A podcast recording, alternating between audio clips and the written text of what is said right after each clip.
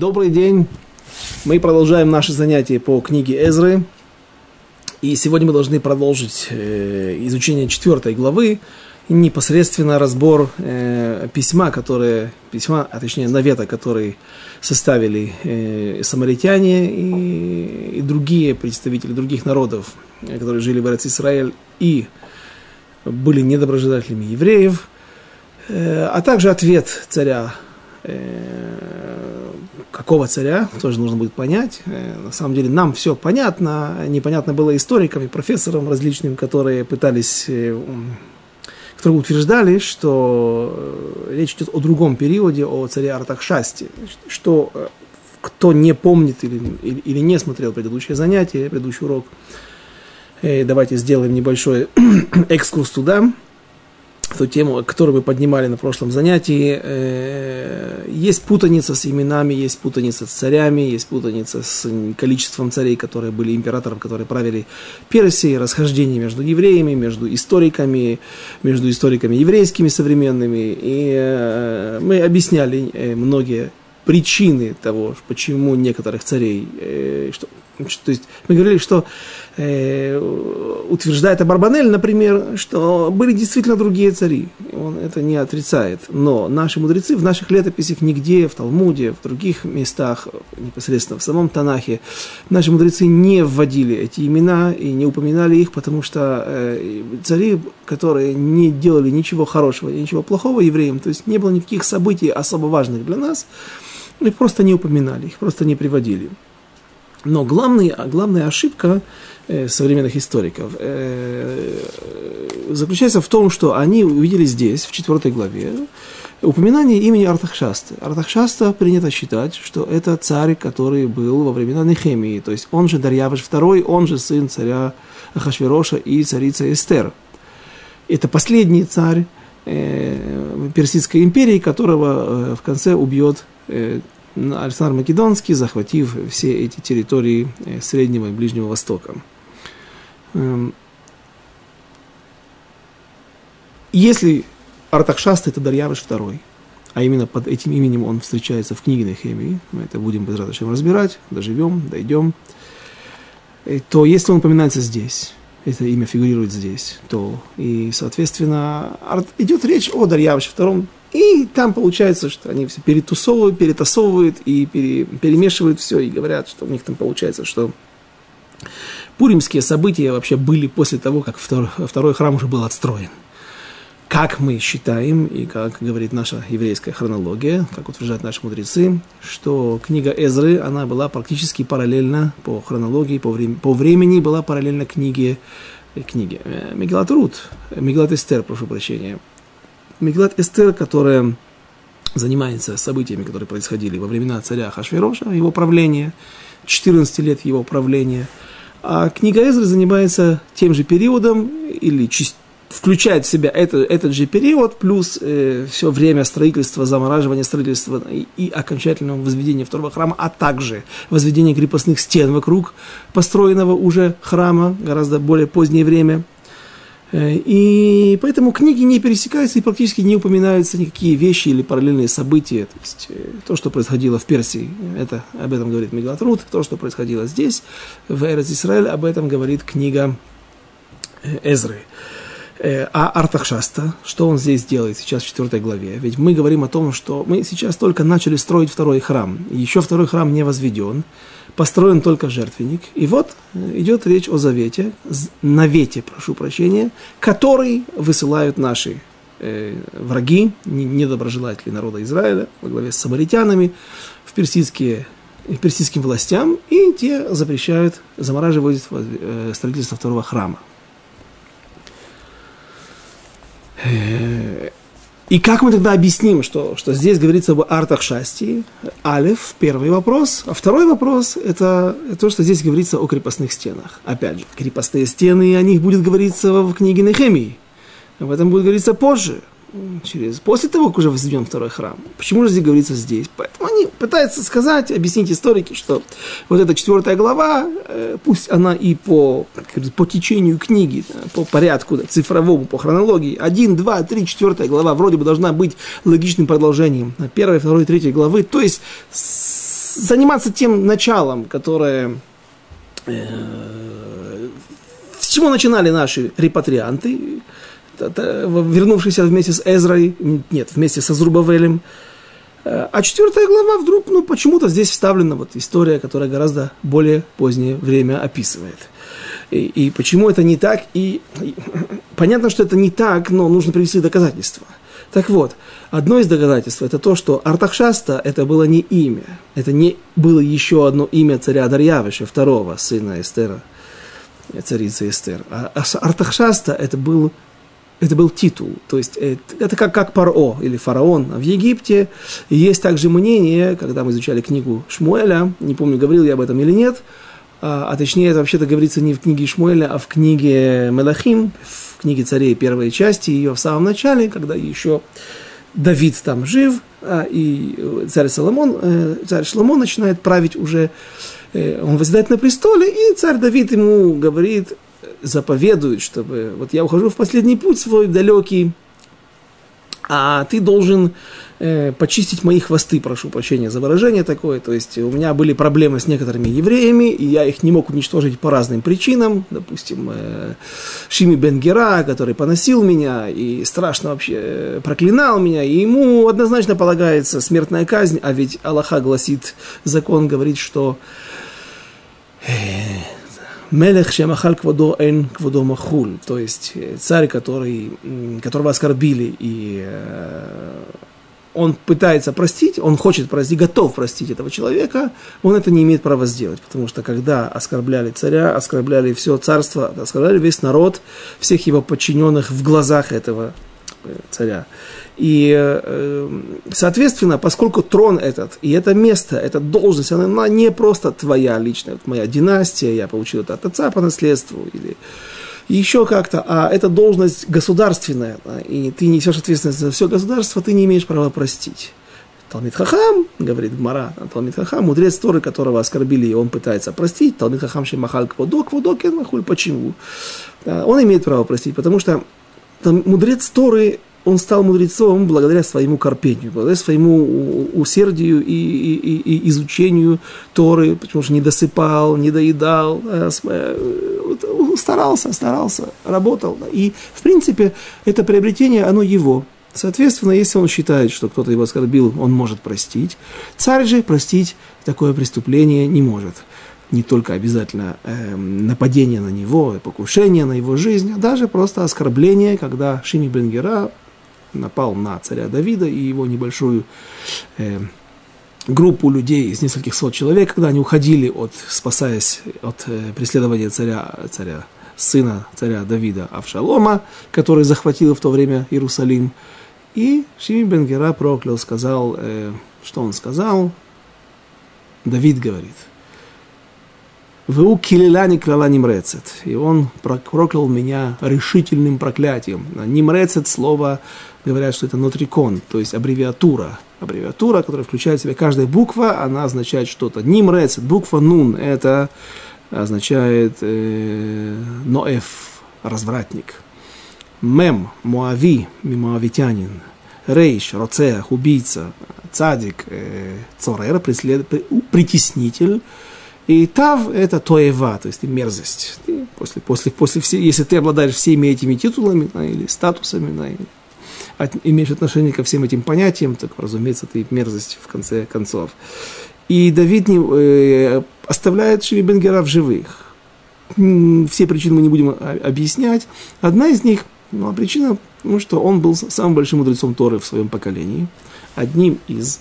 И он взял его Э, как, как, как, э, как Ребе, то есть Меламеда, то есть тот, кто будет учить Торе царя Соломона. И Давид говорил, мне неудобно этого человека убивать. Плюс, плюс он не хотел показывать всему народу, что он сводит концы, сводит э, счета со всеми своими врагами. То есть, как только вернулся к власти, сразу же попал тотальные репрессии, уничтожение всех врагов, всех, кто поддерживал врагов, кто выступал против него – но Давид говорит в своем завещании царю Соломону, что я ухожу, а э, в будущем мире с меня спросят. Мне было неприятно, мне было неудобно, у меня было много причин, почему. Ты же, я прошу тебя, сделай в соответствии со своей мудростью, которой у тебя не, не, не, нет недостатков, который э, сделай так, чтобы этот человек умер. И вот Царь Соломон говорит этому Шеме Бенгера, чтобы он не уходил из Иерусалима, не выходил из Иерусалима, и объясняют наши мудрецы, комментаторы, что это такой психологический трюк. Человек, когда ему ничего не запрещают, ему этого и не хочется. Как только ему запрещают, человек может жить в Мэашарим и гордиться этим, что он в течение всей своей жизни, прожив 90 счастливых лет, ни разу не выходил за границы Мэашарим, на улицу Яфов или город Равель Йошев, когда Зихроноль Левраха, когда его когда взяли, пригласили на работу в Рабанут, это было где-то улица Корыш, есть, как, улица Корыш как раз, о, по-моему, это улица Корыш Тейша, да, была раньше. Э, так, э, сейчас он переехал в Рабанут, другое место. Ну, это, в общем, нужно было перейти через улицу Яфу или где-то туда двигаться в сторону Кинг Джордж, кто живет в Иерусалиме или бывает здесь, хорошо знает эти места. Так говорят, что его нужно было за руку вести. Человек не знал просто ближайших кварталов, которые смежны с Гиулой, с Меашарим. Вот так вот человек может прожить всю свою жизнь и гордиться тем, что он не выходил за границы Меашарим, но когда вдруг ему запретят это делать, да, вдруг хочется потянуть, тянет человека сразу же куда-нибудь вдаль, какие-то новые горизонты осваивать. И в конце концов Шими Бенгера сбежал. И вот он куда сбегает? Нет, как сбежал. У него сбежали два раба – и Шими Бенгера находит причину, надеясь на то, что царь Соломон его не накажет за это, смертной казнью, как ему было обещано, как, было, э, как он ему пригрозил. Э, он думает, что, ну, поскольку это мое имущество, я имею право его вернуть. И вот он, пользуясь случаем, считая, что ему все это сойдет с рук, он э, уходит туда, куда? Э, рабы убежали к э, Ахишу. Царь Ахиш, это же был царь, который, который дружил еще с царем Давидом. В городе Гат, одном из княжеств филистимлян, в одном из городов, э, пяти мегаполисов, которые были у филистимлян, и которые жили в мире и воевали всегда дружно, э, поднимались огромной армией против евреев, против, в частности, царя Давида. И вот как-то царь Давид, когда он убегал от царя Шауля, еще будучи не царем Давидом, только помазанником Всевышнего и зятем царя Шауля, он убежал от его преследований в, в, в Гад, и там подружился с Ахишем. Этот Ахиш спас его от смерти, от нападок различных. А, опять же, мы не будем сейчас повторять всю книгу Шмуэля, но э, говорят, подожди, сколько уже времени прошло? Прошло много лет, а ты вдруг э, э, опять царь Ахиш, или он был большим дол- долго, долгожителем, или там говорят комментаторы, что Ахиш это тоже, вот, вот мой длинный такой экскурс был на тему э, статусов и титулов различных э, народов, как императоры их назывались. Фараон у египтян, э, Ахиш у э, филистимлян, что это не обязательно это частное имя, а личное имя, а это просто статус э, какого-то князька, какого-то, может быть, даже императора. И у, у персов также Артахшаста носил э, э, смысл императора, а не, а, не, а, не, а не личного имени, как а, а, а, ошибочно полагают э, историки.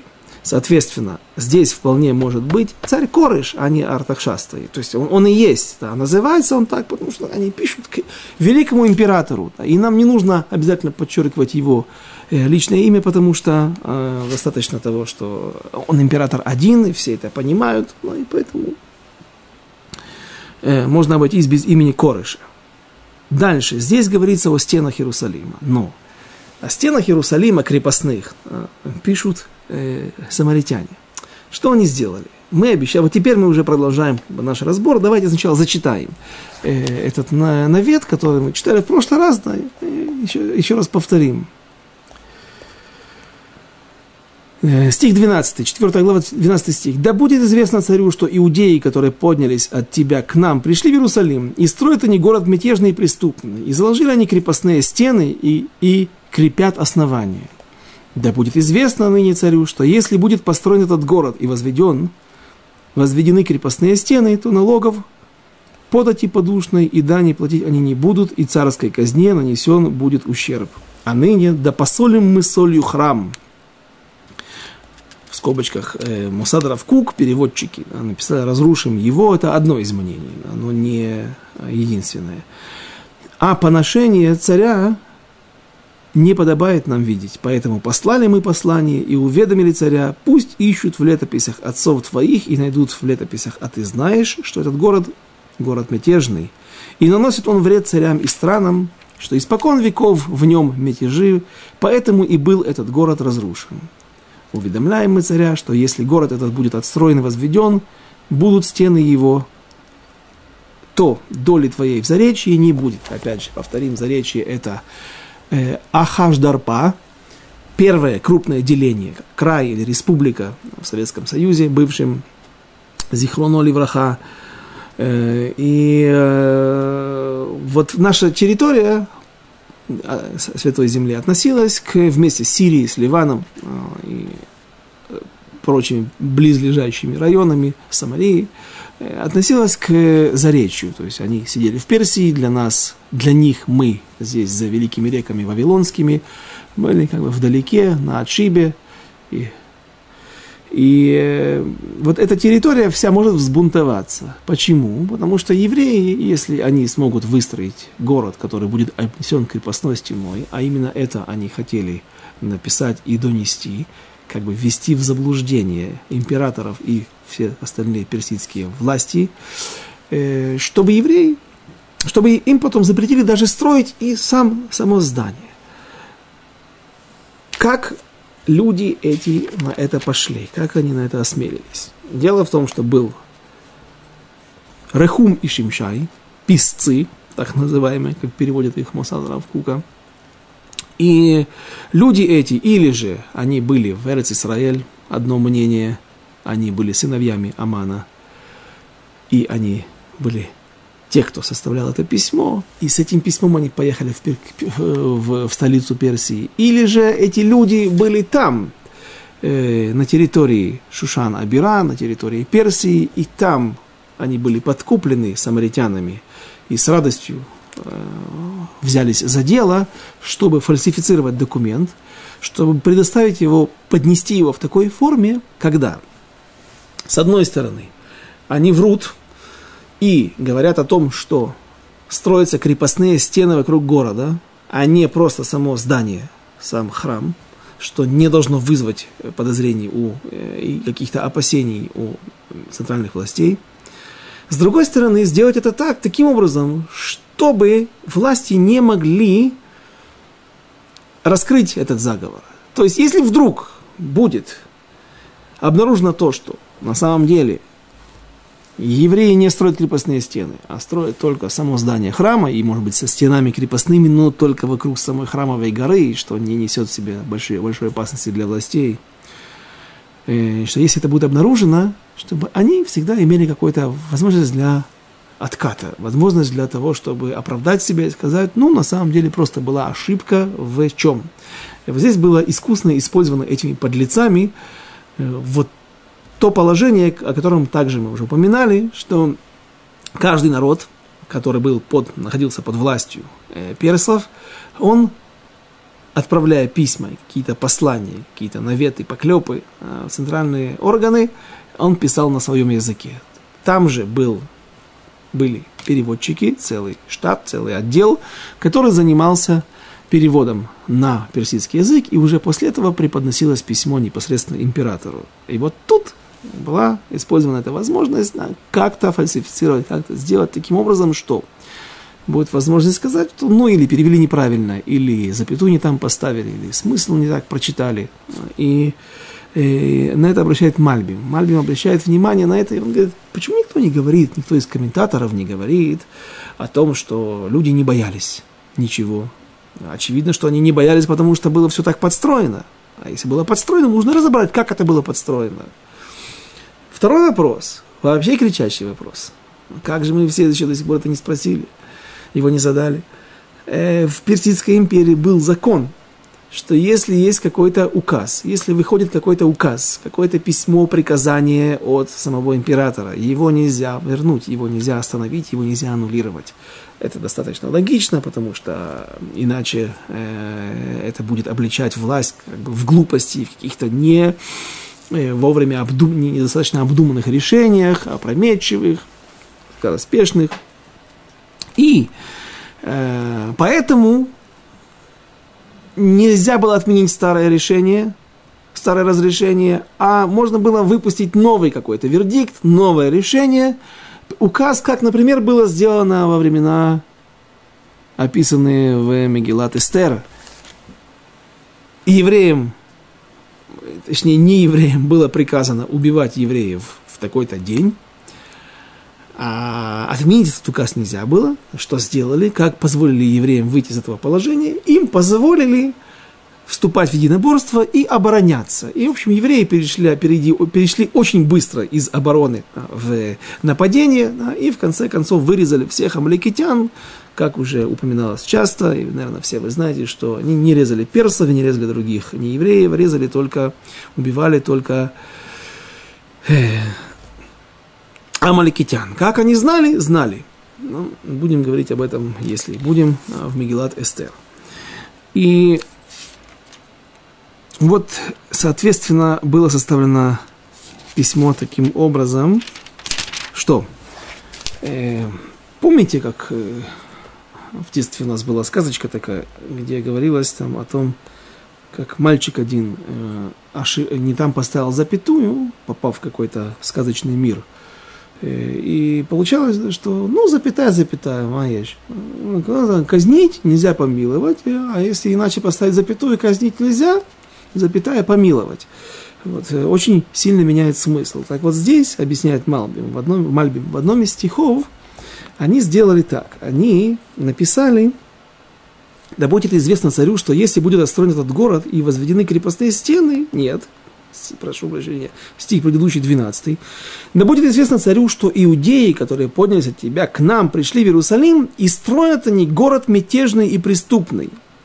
И за, запятая. Город мятежный и преступный, запятая. То есть они, в принципе, Иерусалим этот, да, в прошлом он имел статус города преступного и мятежного.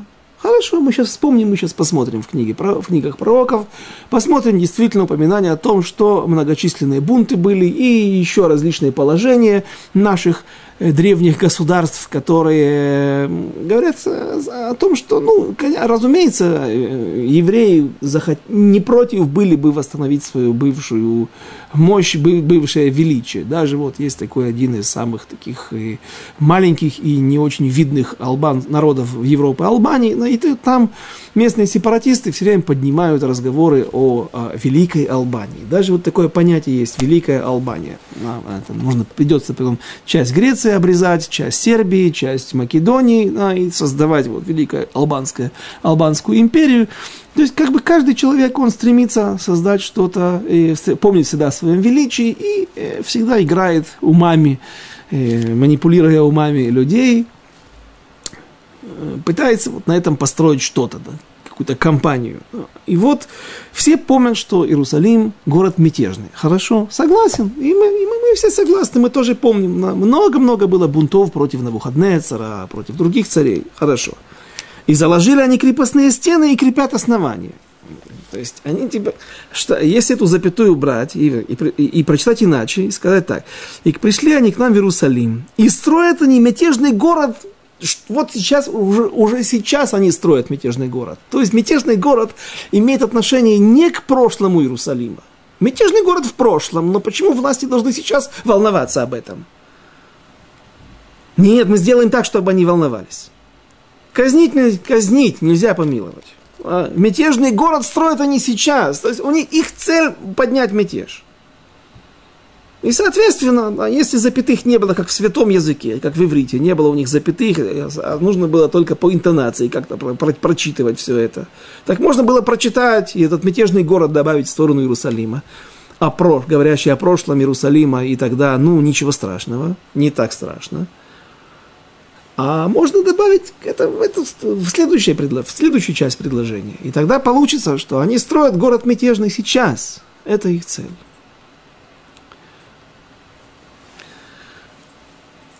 Упоминание о крепостных стенах дает возможность императорским, императору и властям э, вывести, э, издать новый указ, запрещающий строить крепостные стены.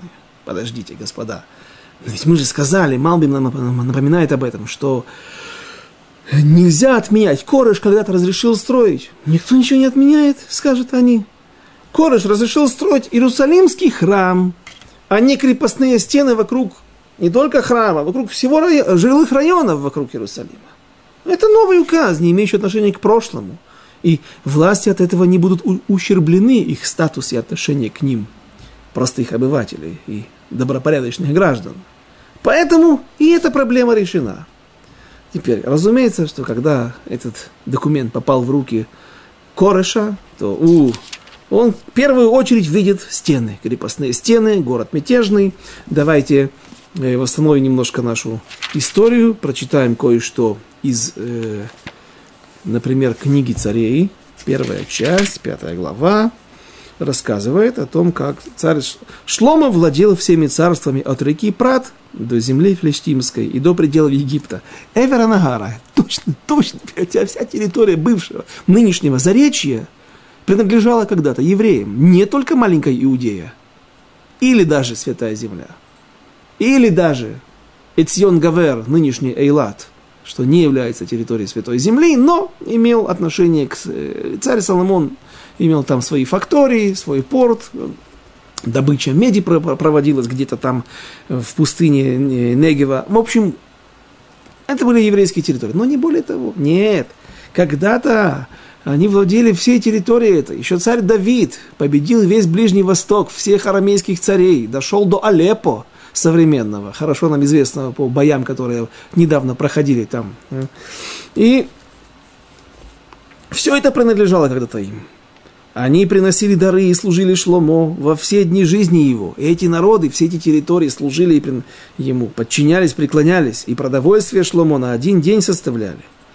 30 коров, коров, прошу прощения, то есть мер сыпучих тел, в скобочках пишут, коробов, тонкой пшеничной муки и 6 коров прочей муки. 10 откормленных валов и 20 валов, не будем перечислять, перепрыгнем – Четвертый стих. «Ибо он властвовал над всей землей по праву, по правую сторону реки от Тифсаха до Азы, над всеми царями по эту сторону реки, и был мир у него вокруг него со всех сторон». Вот, пожалуйста, наша история нашей славной, странички нашей славной истории.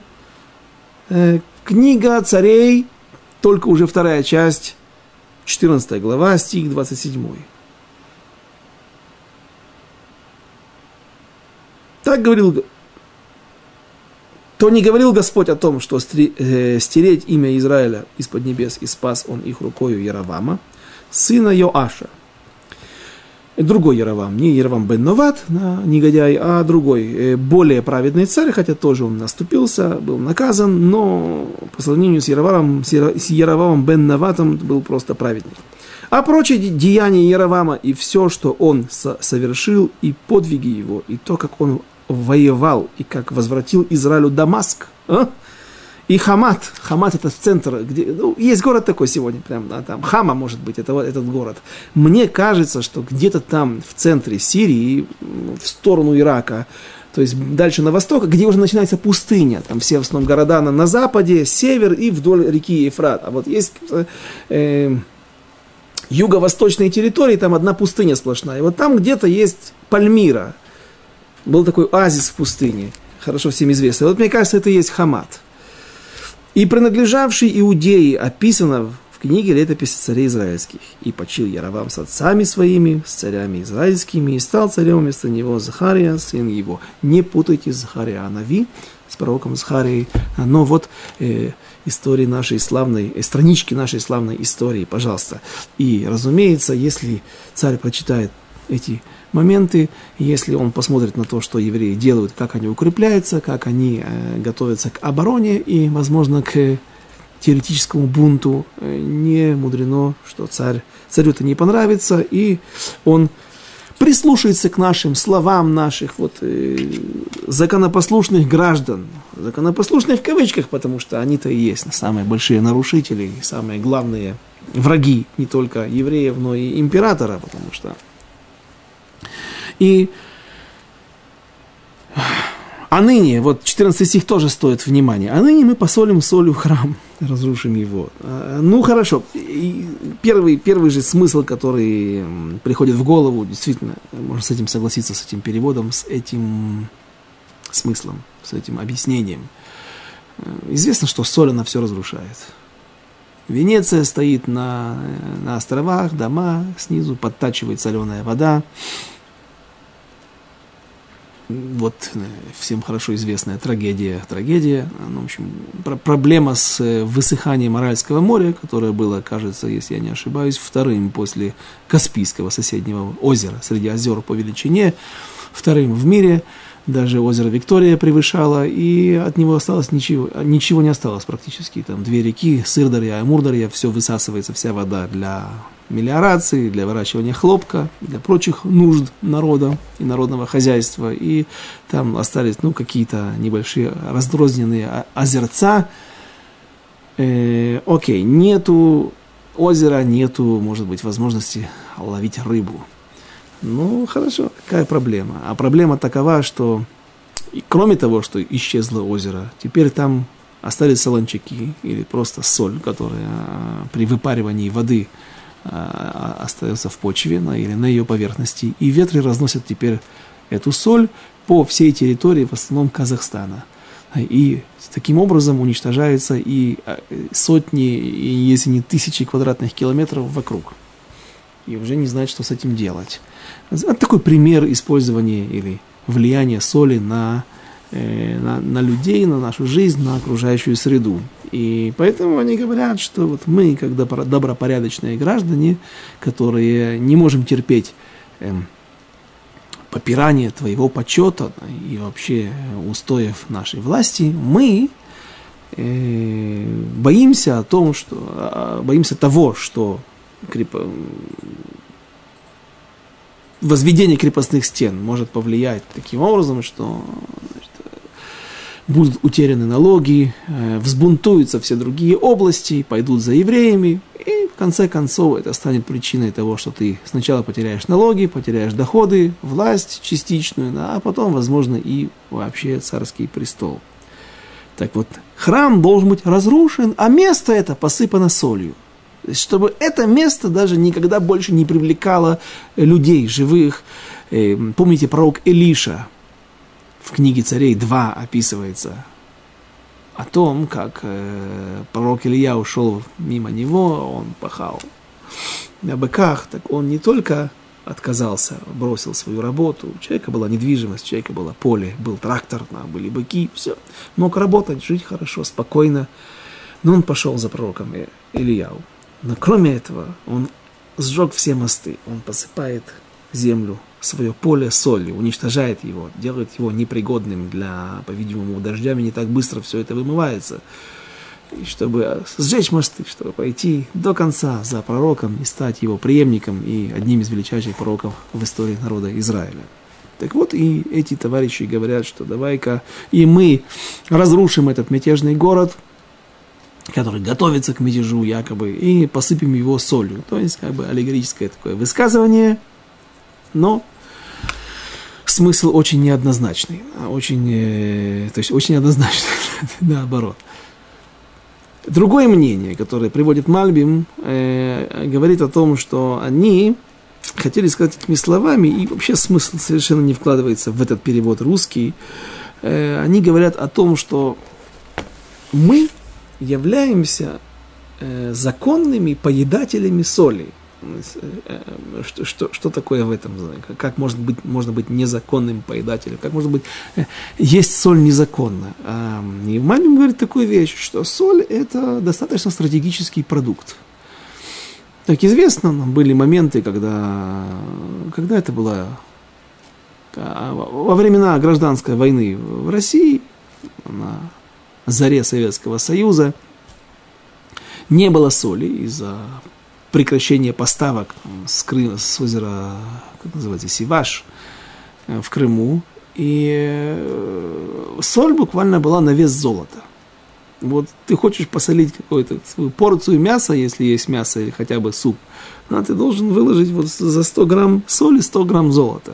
буквально или тоже иносказательно, я не знаю, как было там положение. Но когда нет соли, это проблема. Еда невкусная, еда, наверное, не лезет в рот. И всегда вот эти промыслы с, по добыче соли, они принадлежали царям. То есть это был один из источников дохода. И поэтому они говорят, эти вот негодяи, которые составляли навет, они пытаются объяснить, что мы соль царскую покупаем и кушаем ее а, за наши кровные деньги. Все, мы не, не, мы не воруем ничего. Как бы пока, э, вырисовывают себя, как будто бы они... Э, вот это такой акт или такое описание праведников а, больших. А, через, через то, что мы кушаем царскую соль. Пусть ищут в летописях, уже мы прочли, можно пройти дальше. Стих последний, 16 из Навета. «Уведомляем мы царя, что если город этот будет отстроен и возведен будут, возведены будут стены его, то доли твоей в заречии не будет». Ну и, разумеется, ответ. Послал царь повеление Рехуму, составителю и Шимшаю писцу, и остальным их сообщникам, живущим в Шамроне.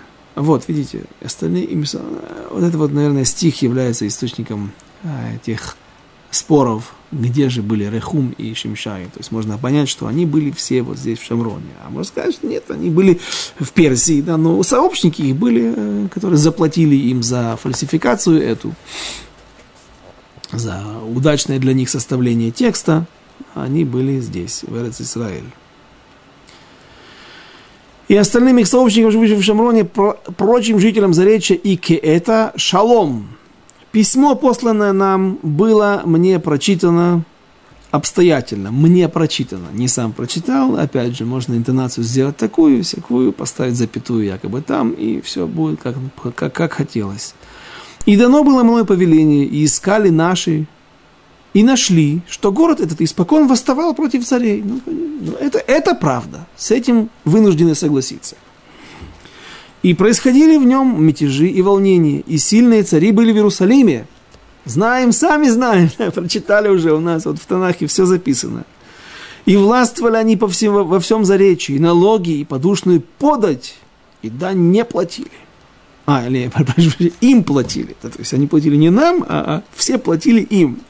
А ныне прикажите прекратить работу этих людей, и пусть город этот не строится пока не будут мною дано приказания. Так город-то и не строится. Строятся только крепостные, э, не крепостные стены, не город и не районы вокруг него. Строится только храм. Но ему-то поднесли это, как будто бы строится целый город со всеми крепостными сооружениями. Ну так мы, мы, мы, мы это и будем запрещать. И будьте осторожны, чтобы не допустили в этом деле оплошности, зачем приумножать ущерб во время, во вред царя. Стих 23.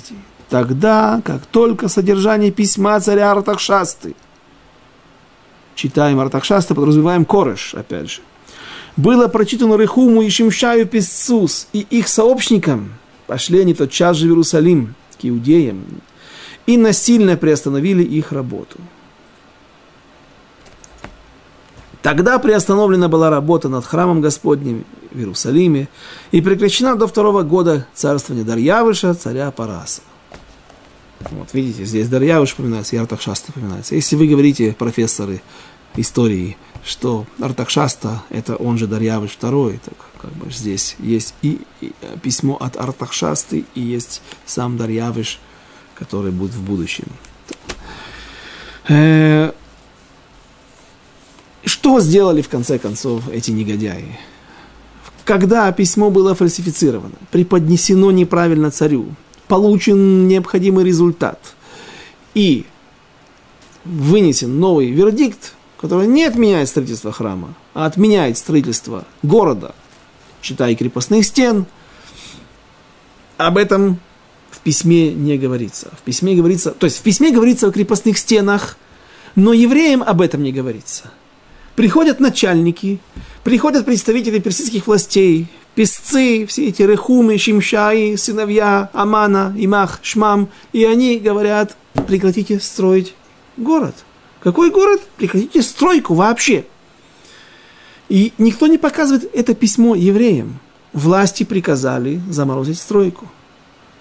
Царь Артахшаста пишет о, царь Корыш пишет о крепостных стенах. А они говорят, прекратить, евреи могли бы сказать, так никто не, мы, мы же не строим крепостные стены. Им преподносится это иначе, и евреи замораживают стройку. И начинается тяжелейшие 18 лет. 16 лет на самом деле э, стройка была заморожена, плюс еще год-два на то время, когда посылались туда, приезжали сюда, все эти письма, подготовка писем, подготовка стройки к размораживанию, и евреи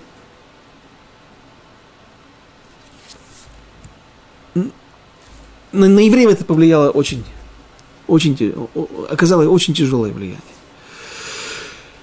Многие вошли в депрессию, не знали, что будет дальше. Плюс жизнь была очень тяжелая. И об этом, об их состоянии, о том, что происходило во время этих 18 лет, мы ничего не знаем. Пророк Эзра вновь придерживается, а точнее Нехемия, который написал большую часть и книги Эзры, он, при, он же Зрубавель, он придерживается очень четко своей линии. Книга Эзры описывает события, которые связаны с строительством храма. Жизнь, которая была там, вне строительства, это нас не интересует. Но есть другие источники параллельные. И в книгах двух пророков, которые пророчествовали во время второго храма, а давайте вспомним, во время второго храма пророчества не было. А, были же пророки, верно? Три пророка, говорит Вавилонский Талмуд, поднялись с евреями вместе со Зурбавелем из Вавилона, точнее уже из Персии, по приказу Корыша. Хагай, Зхария и Малахи. И все эти пророки имели пророческий дар, но они не получили его в эту эпоху. Они получили еще во времена первого храма. И вот те пророки, те три пророка, которые смогли дожить до тех времен счастливых, когда началось возрождение, возведение второго храма, они еще как бы имели тот источник духовный, который, источник того пророчества, а невуа, от слова э, новеа, проистекает Э, бьет как, как бьет как словно ключ. Есть другое мнение, что нави от слова нив с фатаем. Э, нив это, ну если по отношению к языкам, то это наречие, это один из подвидов э, внутри каких-то больших групп языков. Но также это и невуа, невуа означает и, и проистекание, проистекание пророчества. И вот тот источник, к которому они еще присоединились в эпоху первого храма, они продолжали из него черпать свои, свои пророчества.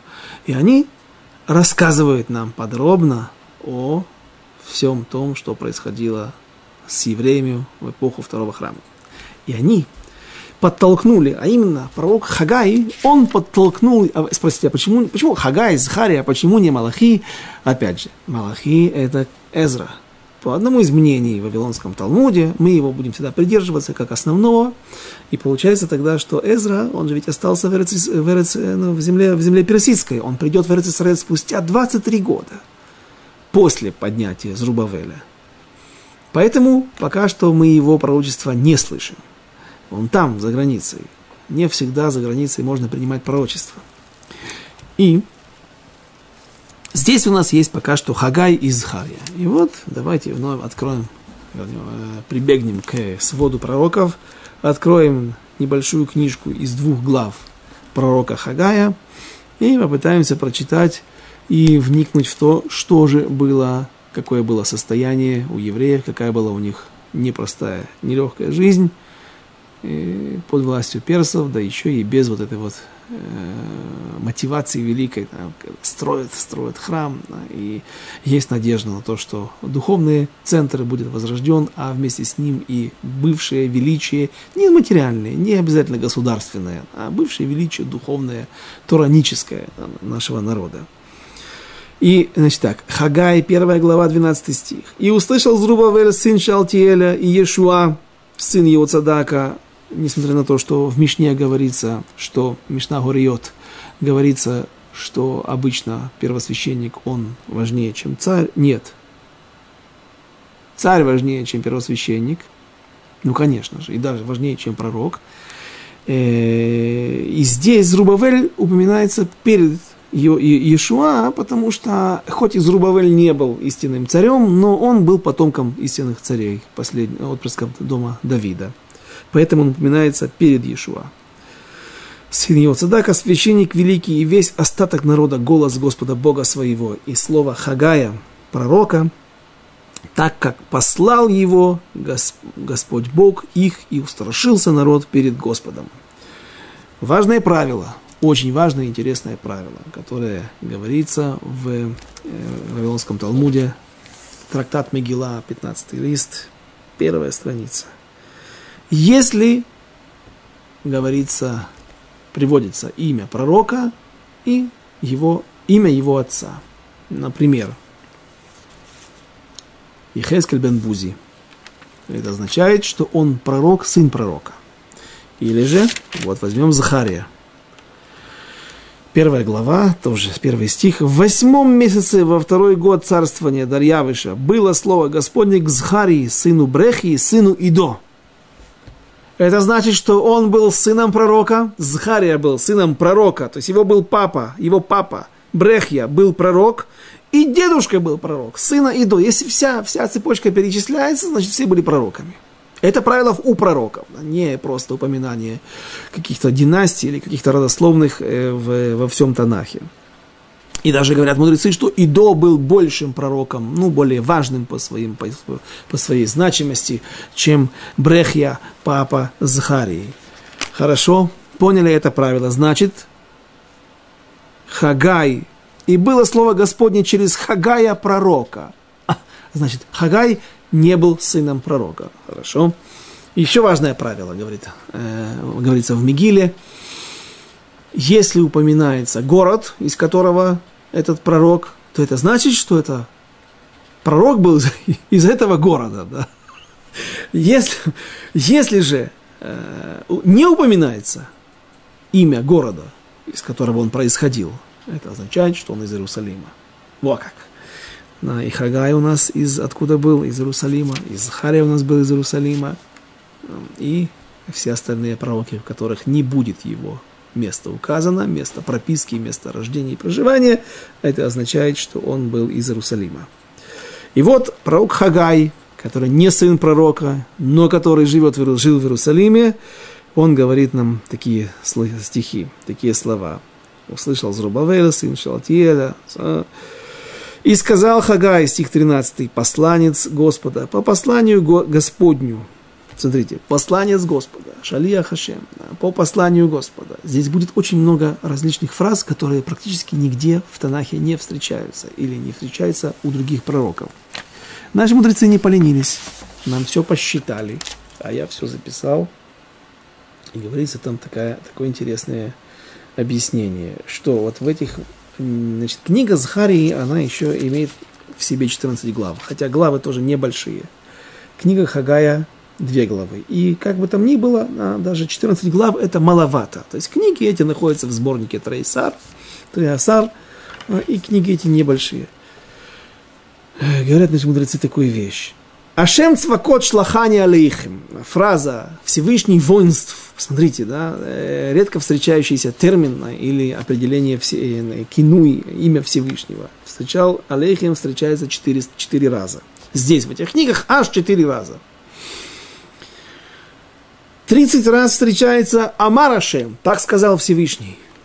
Двадцать восемь раз сказал Неумашем, э, слово Всевышнего. 25 раз встречается Коя Марашем. Так сказал Всевышний. 16 раз Два Рашем. Имя, э, слово Всевышнего к нам. Неумашем. Речь, речь Всевышнего. Слово Всевышнего. Почти одно и то же.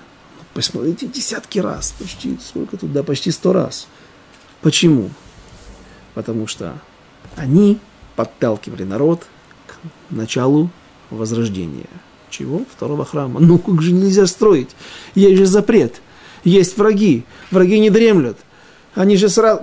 Ну как можно без разрешения? Давайте подождем, пока придет царица Эстер, э, избавиться от своего мужа, пока сядет на престол маленький, малолетний, несовершеннолетний Дарьявыш II, ее сын, и пока дядя Мордыхай сядет с правой стороны, возьмет его за руку а, и э, э, поможет ему составить разрешение о, возрождении второго храма, а потом и крепостных стен, возведении крепостных стен, такие, да. Чего же нам здесь, ну, как мы можем бунтовать? Действительно будет расценено как бунт, несанкционированное строительство. Разве можно такое делать? Пророки говорят, да. Почему? Мы сказали. А кто? Мы же, мы же, мы же, мы же говорим имя Всевы... от имени Всевышнего. Мы можем...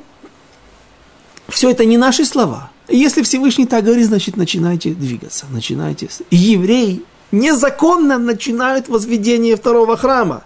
Пророки говорят, делайте, делайте, скоро придет разрешение, не переживайте. Ох, как начинают скрежетать зубами все эти соседи, все эти самаритяне, наши старые добрые друзья все, все, все, все арабы, все мавитяне, кто там еще были, остатки эти, мы о них очень много еще будем читать. Начинается опять нападение, опять война, Мильхемед Герилла, да, опять партизанская война, какие-то налеты. Вы что? Что вы себе позволяете? Вы же знаете, да, чем это закончится. Да, не только не будет строительства, но и головы на плечах вашей не останем. Стройте, стройте, говорят пророки.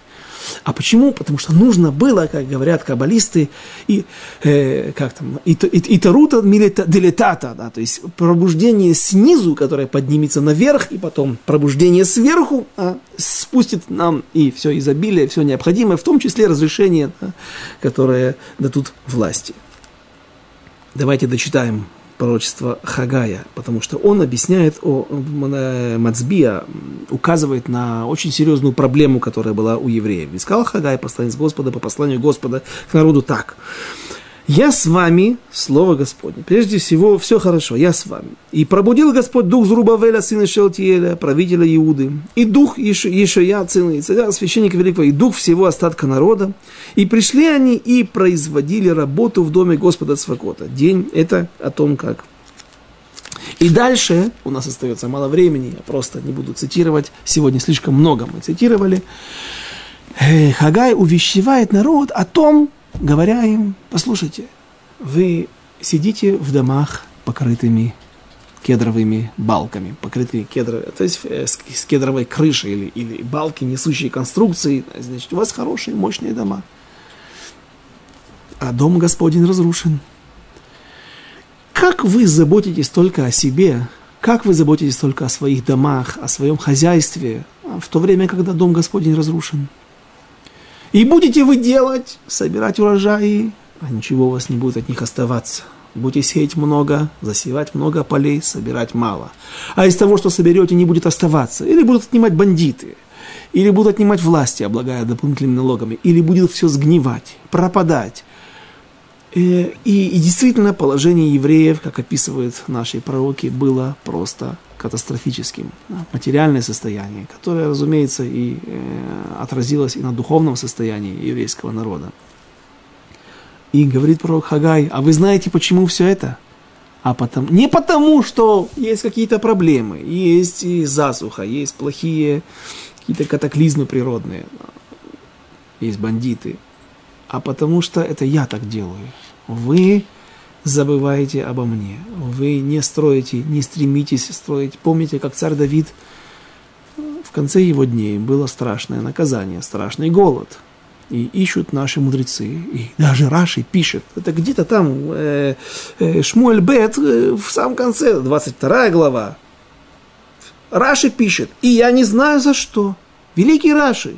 Комментарий всех, комментатор всех комментаторов. Я не знаю за что.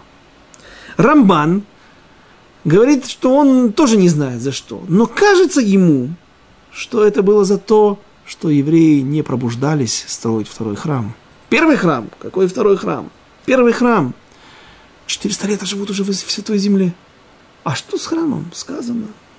Лашем Тадришу, когда придете в Святую Землю, нужно будет построить храм, назначить царя.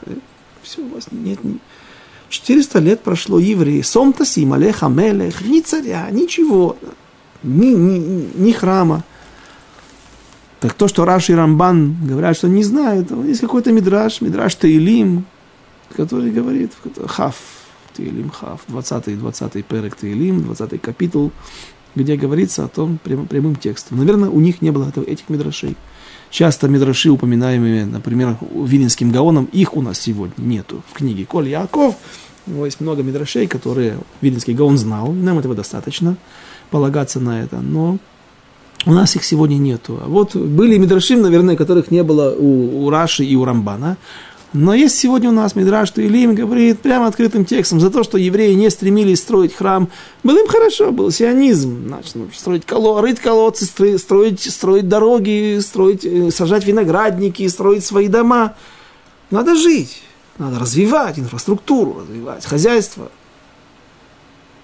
Про о Всевышнем забыли. Храм, гора Мурия, традиция, есть где-то гора, не знали же, где эта гора даже. Где-то там есть гора, на которой был Всевышний создал Адама Ришона, там Адам Ришон принес жертвоприношение, там было потом Акидат Ицхак, жертвоприношение Ицхака, в общем, все было там, есть эта гора, там должен быть построен храм. Только Давид один. Давид один говорит о себе, имя тен, как там, шейна ле, ле, ле эйнай, если я позволю своим глазам сомкнуться ночью, тнума ле афапай, если я дам веком своим немножко просто покимарить, просто вздремнуть, то есть он ночами молился, учился только, чтобы найти то место, и он нашел это место. И ему дано было это место потом через пророчество. Сам Давид получил, не будучи э, регулярным или действующим пророком, он получил пророчество, когда он увидел, когда ангел, занесенный, занесенный мечом, стоит над горой Аравна, над гумном Аравна. И Давиду было дано это. Давиду было сказано, что он не может строить второй храм. Не пост... Что сегодня со мной? Первый храм он не может построить. Но он все подготовил. Подготовил. В книге Девраемим описано, сколько тонн гвоздей было заготовлено, сколько золота было заготовлено. Сколько всего царь Соломон только должен был начать строительство. Стройматериалы были, средства были, план был, чертеж был, все было даже... Э, э, основание, фундамент заложил таки, да, Давид. А что здесь? Вы живете и говорите, ну что мы можем сделать, власти, поэтому пробуждайтесь, начинайте строить, и вы увидите, что когда получится, будет построен второй храм, и ваше материальное положение станет лучше. Жизнь вся станет лучше, потому что все прежде всего духовное, а потом духовное влияет и на материальное. И об этом мы поговорим без раташем в следующий раз, через неделю. Спасибо за внимание. До свидания. До следующих встреч.